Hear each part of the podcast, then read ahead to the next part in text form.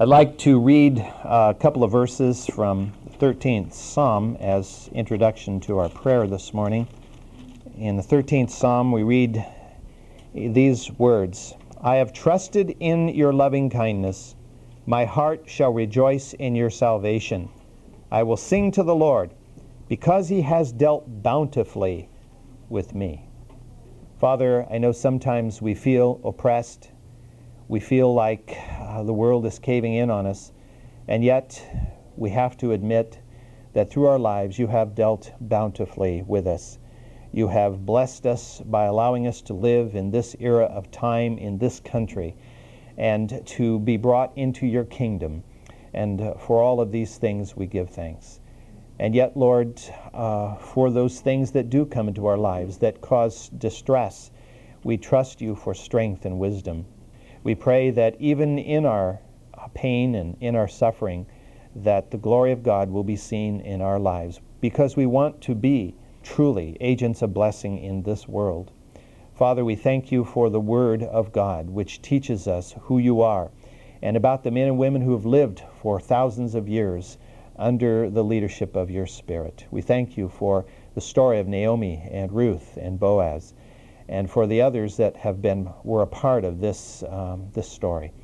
And we pray, Father, that we will glean the truths today that you would speak to our hearts.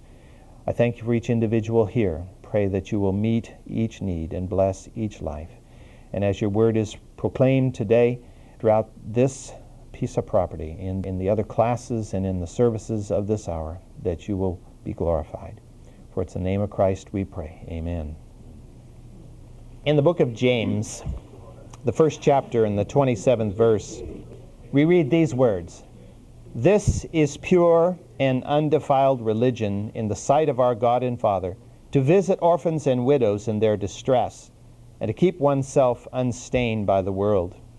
I think through the Apostle James, the Lord instructs us that true expression of genuine faith includes manifesting the nature, the character of God by ministering to the helpless in our society. Because that is God's nature.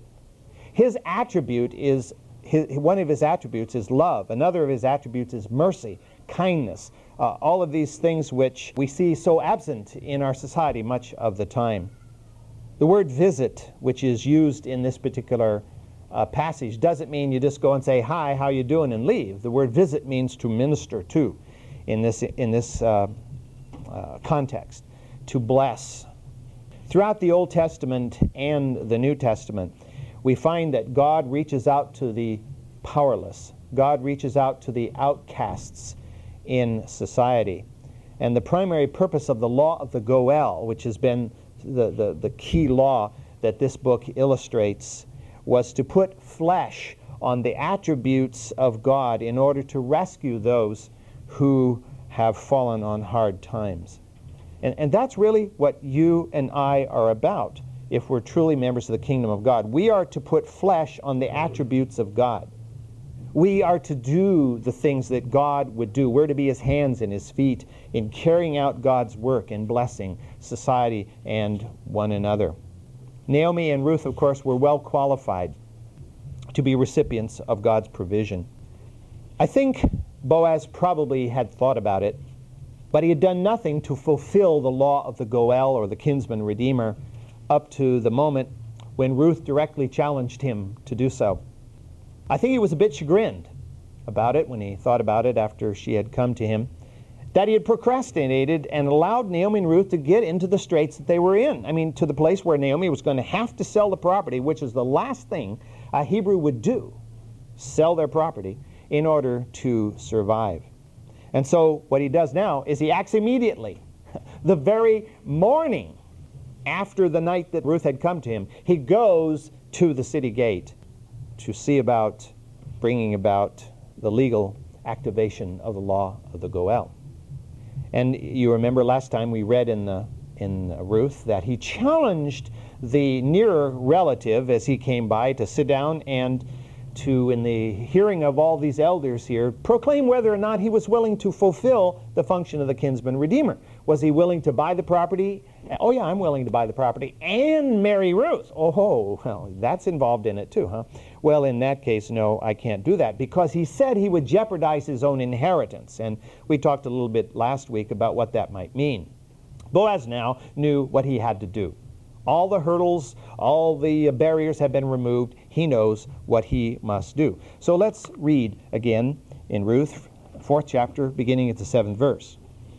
Now, this was the custom in former times in Israel concerning the redemption and exchange of land to confirm any manner, matter. A man removed his sandal and gave it to another, and this was the manner of attestation in Israel.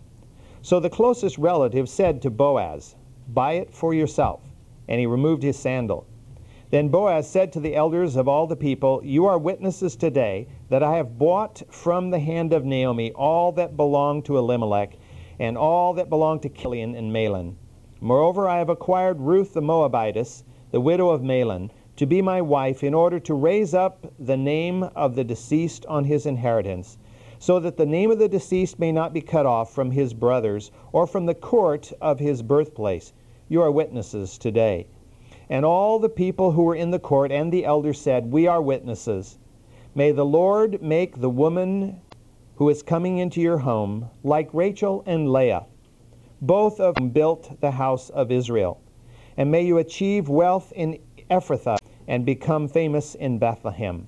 Moreover, may your house be like the house of Perez, whom I think there was quite a crowd there. Was getting kind of exciting here, you know. I mean, this guy, he's going to buy the property. He's going to marry this wife, this woman in levirate marriage. She's a Moabitess. She's not even an Israelite. It, it was quite a big deal. And what we discover here is, of course, the reaction of the ten elders. They enthusiastically said, We are witnesses. We have heard it, and, and we confirm it that you have done this. And the other man has passed over his right, he's given it to you, and you're taking the responsibility, you're buying the land, and you're marrying Ruth. I mean, it was, for all practical purposes, said and done, at least legally. Furthermore, though, they went on to say, We bless Boaz and Ruth. They proclaimed a blessing upon Boaz and Ruth. And they asked the Lord to make Ruth as fruitful as Rachel and Leah had been. Of course, they're the founding mothers of the uh, Israelite nation, Jacob's two wives. And what is interesting is that they bore eight sons to Jacob and were responsible for the other four, even though they didn't personally bear the other four. They were, in effect, like surrogates for the other four, so mothers to the whole 12 tribal chiefs of Israel. Interestingly, we discover in this passage that they said, May she be like Rachel and Leah. Hmm. Interesting order that they put it in because Rachel is mentioned first, although she was not Jacob's first wife. He married Leah first. Rachel did not give him his first son. Leah gave him his first son. And she was not the mother, Rachel was not the mother of Judah, who, of course, was the ancestor to Bethlehem. And so it's very interesting that she should be first, although Leah was first in all of these things. But I think she was mentioned first because she was Jacob's first love. There was no doubt about that. And like Ruth, she had been barren. So there's this, this comparison here between Rachel and Ruth, both barren up to this point. Additionally, though, and I think what makes it really relevant, uh, if we go back to Genesis chapter 35, we will discover that Rachel was very much in the minds of people of Bethlehem. And that was because if you go to the 35th chapter of uh, Genesis and read at verse 16, then they journeyed from Bethel, and when there was still some distance to go to Ephrath, which is, of course, Bethlehem, Rachel began to give birth, and she suffered severe labor. And it came about when she was in severe labor that the midwife said to her, Do not fear, for now you have another son. And it came about as her soul was departing, for she died, that she named him Benoni, which uh, meant son of her sorrows. But his father, that's Jacob, called him Benjamin, son of my right hand. So Rachel died and was buried on the way to Ephrath, that is Bethlehem. And Jacob set up a pillar over her grave, and that is the pillar of Rachel's grave to this day. So it's interesting. There is a connection here between Rachel and Bethlehem. She was she died giving birth to Benjamin just outside that city, and so the city sort of became the city of Rachel in the sense that you go there today. There there is a, a kind of a little tomb sitting there, which is called the tomb of Rachel, which you can see there uh, just outside the city. And so I think it was this connection, uh, maybe, that caused them to put Rachel's name uh, before Leah in the order there. This passage also helps us to see the connection between Ephrathah and Bethlehem. They are synonyms for the same city. The elders also proclaimed another blessing. They proclaimed the blessing of wealth and fame upon Boaz. Now, the Hebrew word for wealth here that's used in this particular passage doesn't so much refer to money, although it doesn't exclude money, but it refers to valor it refers to a worthy character. So wealthy in a bigger sense than money sense. The idea is the one that's behind the passage in Proverbs, uh, the, the verse in Proverbs 22 1, where we read, A good name is to be more desired than riches, favor is better than silver and gold. Something which our society has long forgotten. In our society, we sell our souls for the buck rather than maintaining uh, a good name regardless of what it means uh, financially. The blessing of fame, which was, was proclaimed upon him, would come largely through his progeny. Uh, he would call out a name for himself, as it were, uh, down through the centuries by virtue of his descendants, those that would come from, from Boaz. And of course, Boaz didn't know it at the time, but this would be fulfilled beyond his wildest dreams. He had no concept that one day from him would come a great grandson who would be known as King David, the greatest king in the history of Israel. And he also, of course, could not even possibly dream of the fact that a thousand years after David would come Messiah, and Messiah would actually carry, to make it modern scientifically correct, the DNA of Boaz in his human body. So, verse 12 of this particular passage uh, sort of uh, expands on this. It says, Moreover, may your house be like the house of Perez, whom Tamar bore to Judah through the offspring which the Lord shall give you by this young woman. Now, Perez. Perez was the son of Judah by Tamar. And Perez is mentioned here for, I think, at least two reasons. Not only was Perez the ancestor of Boaz, because it went Judah, Perez, and on down the line to Boaz, but now you have to follow this here. Um, Perez was the grandfather of Caleb. You remember Caleb. Caleb had a second wife whose name was Ephrath. Ephrath? Ephrathah? And her son by Caleb was Salma, who is called in the scripture the father of Bethlehem. So through Perez comes Caleb, and Caleb's second wife, Ephrath, the city is called Ephrath or Ephrathah. Her son by Perez is called the father of Bethlehem. So you see all this co- connection here together. Tamar, interesting uh, lady. I, I think she's mentioned not only because she was the mother of Perez, but because Judah, rather unintentionally, performed the levirate function through her. And again, you remember the story. Judah had married his oldest son to Tamar, Ur. He had died and there was no child, and so he married his next son, Onan, to, uh, to uh, Tamar, and, and there was no son uh, because Onan refused to do what he was supposed to do, to refuse to impregnate her, and as a result, God killed him. And then he would, then Judah wouldn't give his third son, Shelah, to Tamar because he thought, I've lost Ur, I've lost Onan married to this girl. I don't think this is a good idea.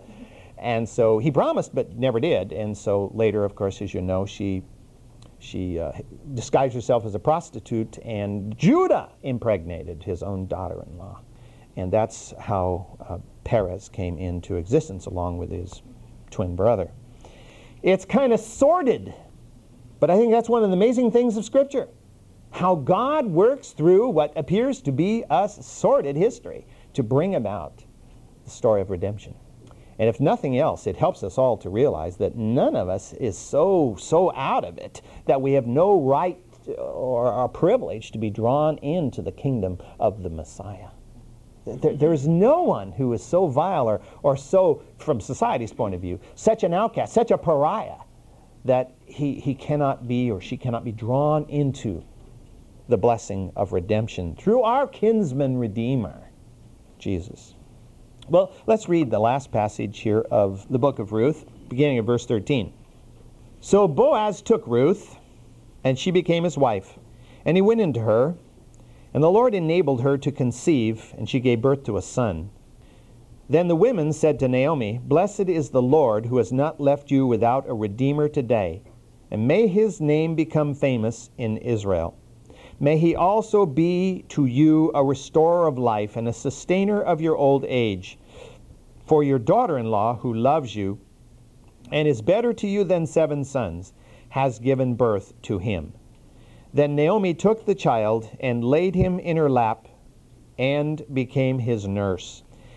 And the neighbor woman, the neighbor women, gave him a name, saying, A son shall has been born to Naomi. So they named him Obed. He is the father of Jesse, the father of David. Now these are the generations of Perez. To Perez was born Hezron. To Hezron was born Ram. To Ram Amminadab. And to Amminadab was born Nahshon, and to Nahshon Salmon, and to Salmon was born Boaz, to Boaz Obed, and to Obed was born Jesse, and to Jesse David. You know, sometimes we face situations and we think, how am I ever going to get out of this hole? And yet you look at the story of Naomi and you see how quickly God can turn things around. This whole situation for Naomi was a tragedy. She loses her her husband in Moab. And then her two daughters in law each lose their husbands. And, and, and so she's left alone except for Ruth commits herself to, to come with her. And she comes back virtually a woman with nothing. And God has turned that tragedy into victory. And I would say that probably not much more than 12 months passed from tragedy to victory. In fact, from only two or three months from the time they left Moab until the marriage of Boaz and Ruth. The woman had told her friends, Don't call me Naomi, which means pleasant or delightful, but call me Mara, which means bitterness. And that's how depressed she was when she came back to the land without her husband and without her sons. And I emphasized that before when we went through that section to us today, to, to lose a mate is, is a very difficult thing. To lose children is a very difficult thing. But in that society, the difficulty almost never wore off because you were looked upon as almost like a pariah if you had no husband or if you had no sons. Because you were cut off. You, you, you were no longer a part of the lineage of Israel. You were, you were you hit a brick wall. You were, it was all over for you. She's been redeemed now. Suddenly she's been redeemed by God through the institution which he had put into the law hundreds of years before when he proclaimed it to Moses, the law of the kinsman redeemer of the Goel. And of course, unbeknownst to her, this concept of kinsman redeemer, through which the redemption was temporal, momentary, paved the way to understand the concept of the incarnate kinsman redeemer with capital K, capital R, whose redemption is eternal. There's no, it, it, it is not a coincidence that the story of Naomi, of Ruth, and of the Goel was set in Bethlehem.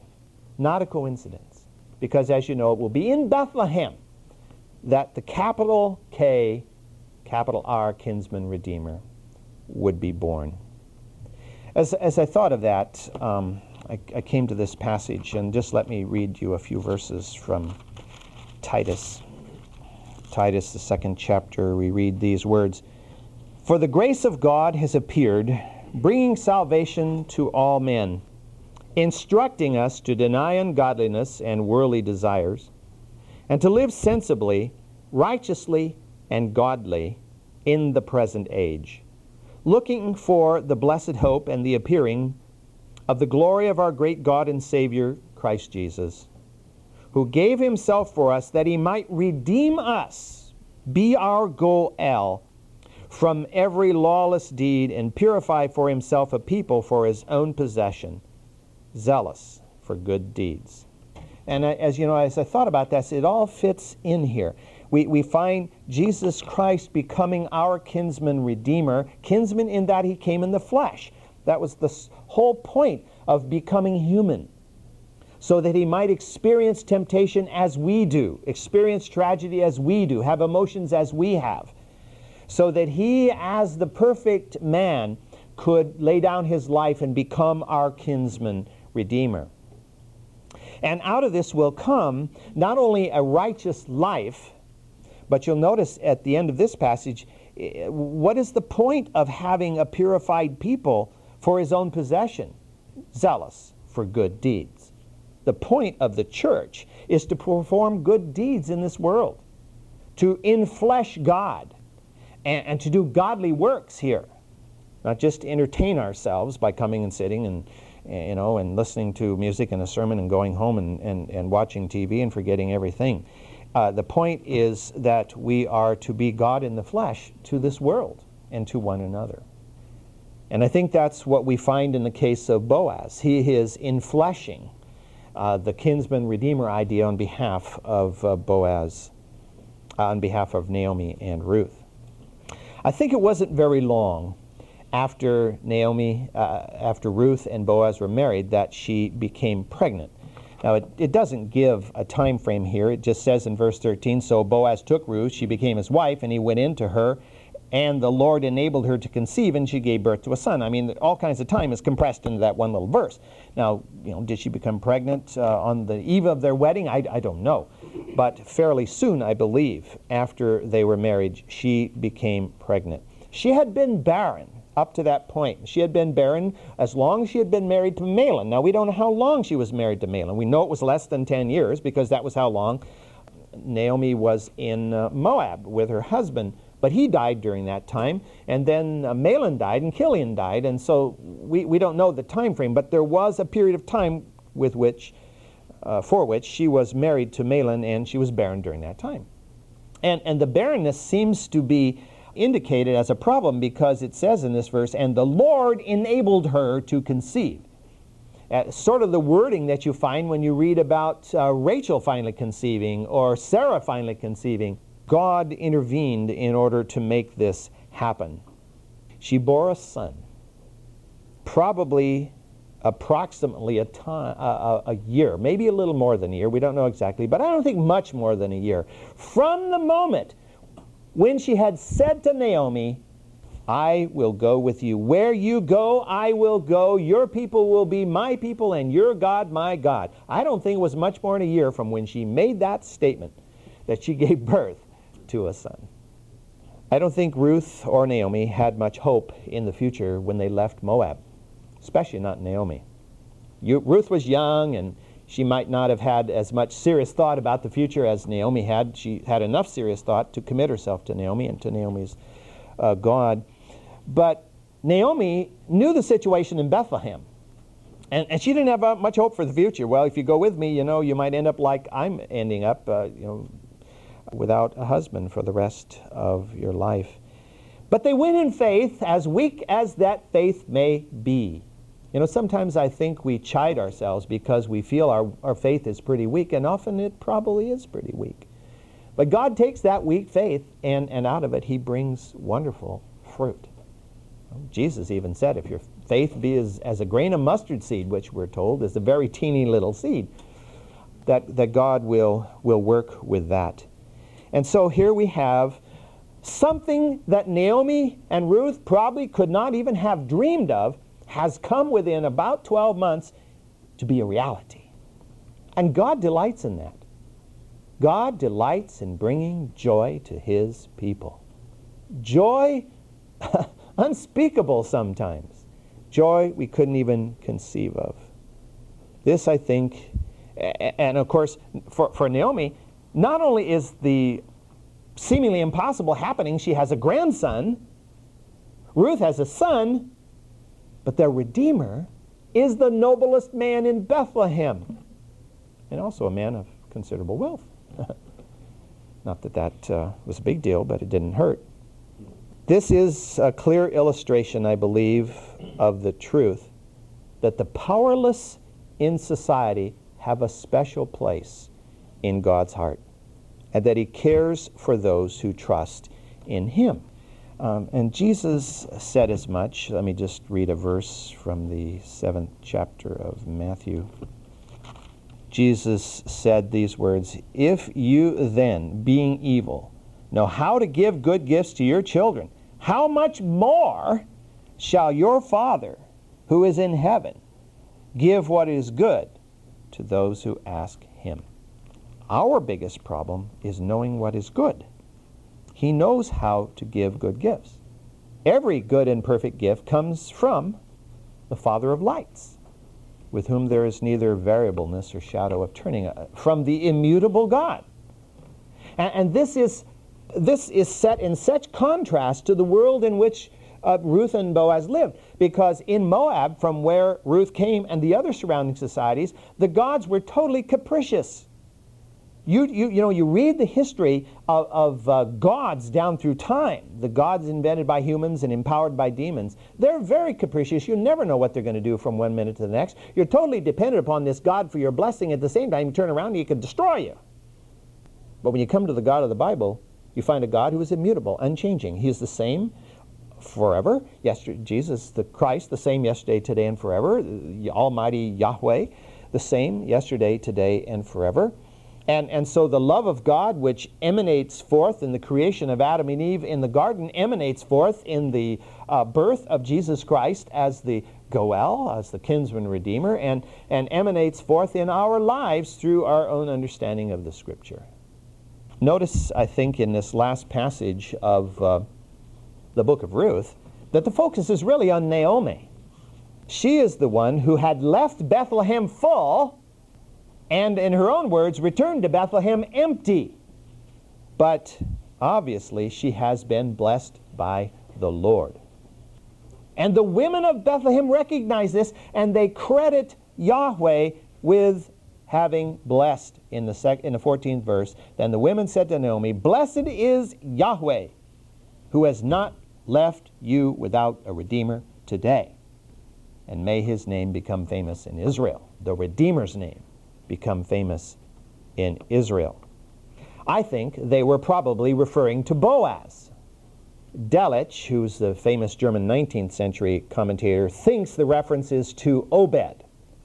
But either way, uh, Obed will become her redeemer in the sense that he will perpetuate uh, her, her line, not biologically, but her line socially and culturally, as was accepted within Israel. Uh, Naomi is not the blood grandmother of Obed because Boaz is the father and Ruth is the mother, and although uh, and, there's, as far as we know, no relationship uh, between Boaz and Naomi.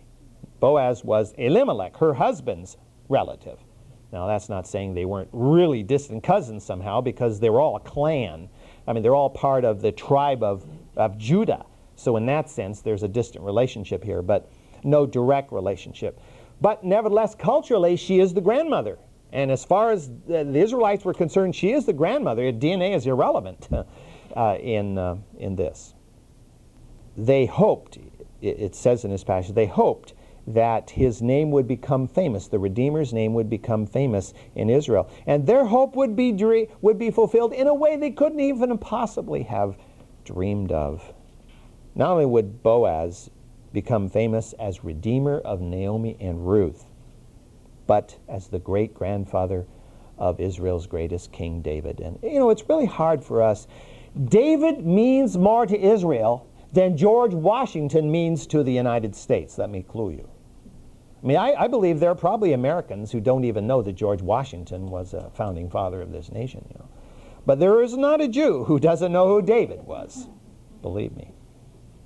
And on top of that, ancestor of Messiah. The greatest hope that anybody could have would be that Messiah would come from their lineage. In this, we see, I think, the primary truth of this little book of Ruth. God had not left Naomi without a redeemer. She thought she was without hope, that, that she was coming back to a, to a future that was no future. And yet God had not left Naomi without a redeemer, but of far greater magnitude. He had not left Israel or the Gentile world without a redeemer with a capital R. Boaz was a type of Christ in that he gave himself on behalf of Naomi, of Ruth, of the lineage of Elimelech. he became their kinsman redeemer. Nearly 1,200 years later, Jesus would give himself as the eternal Goel, the eternal kinsman redeemer for the entire human race, not just for Naomi and Ruth. Naomi and Ruth viewed themselves before this as lost and hopeless in, in the sense of, of contributing to their society and making a mark in the history of their nation. Until Boaz stood up to be their redeemer, and suddenly they were somebody. Likewise, all of mankind, including you and me, were lost and without hope in this world until Jesus stood up to become our kinsman redeemer. Boaz sacrificed his future on behalf of Naomi and Ruth. And of course, it was no sacrifice in the long run because of the reasons we've already discussed. But Jesus gave his very life totally to the point of death, and the horrible death, that he might become our kinsman redeemer, that he might ransom us from a horrible future, not only temporally, but eternally. So, what we have in Boaz is a foreshadowing of the all encompassing redemption that Jesus would provide by becoming the Redeemer. Now, Jesus would become the Redeemer as Boaz became a Redeemer, not only for the Israelite Naomi, but for the Gentile Ruth. See, Ruth was not an Israelite, she was a Moabite. Moabites were outside the heritage of Israel. Boaz drew her in. She had, of course, become a proselyte in the sense she had chosen in her own heart and mind to follow the God of Naomi. And so you could say that she made a conversion, born again in the Old Testament sense, of following the God of Naomi. But that didn't change her heritage. She was raised a pagan, Moabitess, Gentile. And that would not change in terms of her heritage. So, in this analogy, Ruth became the archetype for all Gentiles. As Ruth was adopted into Israel by the grace and mercy of Boaz, so you and I have been adopted into spiritual Israel by the grace and mercy of the Jewish Messiah. Let me read a few verses from Isaiah chapter 49. Isaiah 49, verses 6 and 7. I, I love these verses. They're right smack in the middle of the Jewish Bible. He says, Is it too small a thing that you should be my servant, to raise up the tribes of Jacob and to restore the preserved ones of Israel? I will also make you a light of the nations. So my salvation shall reach to the ends of the earth. I mean, this is a clear Old Testament statement that the purpose of the Redeemer, the purpose of the Messiah, would be not to save Israel alone, but to save all those out to the corners of the earth. Thus says the Lord, the Redeemer of Israel and its Holy One, to the despised one, to the one abhorred by the nation, to the servants, servant of rulers, kings, shall see and arise, princes shall also bow down, because of the Lord who is faithful, the Holy One of Israel, who has chosen you, the Redeemer. In uh, Galatians, Paul, who was trying to really drive home the point that we as Gentiles are adopted into Israel by faith in Christ, the Messiah of the Jews. Paul said these things in Galatians, the end of chapter 3 of Galatians. He says, There is neither Jew nor Greek, there is neither slave nor free man, there is neither male nor female, for you are all one in Jesus Christ. And if you belong to Christ, then you are Abraham's offspring, heirs according to the promise. So you and I are the direct recipients of the Abrahamic covenant that God made with Abraham back in Genesis chapter 12. And God said to Abraham, Through you all the nations of the world shall be blessed. How could that possibly be? Because as you look at the world today, uh, the Jews are just about the most hated of all people, or at least the most envied of all people. And yet it was through the Messiah, the kinsman redeemer, the capital G Goel, that God provided. Jesus Christ was a Jew by his physical birth. And it is through him that we have been enabled to be adopted into spiritual Israel, because that's the Israel that counts. Physical Israel plays an important role in, in God's word and in God's plan. But it's spiritual Israel, those who have truly been redeemed, whether they be Boaz or Ruth or Abraham or Isaac or Jacob or Rachel or Leah, whoever they may be. It is those that make up the true Israel of God. And the church today is spiritual Israel in that sense. And so you and I are the recipients of this, this uh, foreshadowing in Boaz of the kinsman redeemer and the foreshadowing in Ruth the Gentile of, of all of us being brought in to God's Messiah. Well, I better um, finish Ruth next week.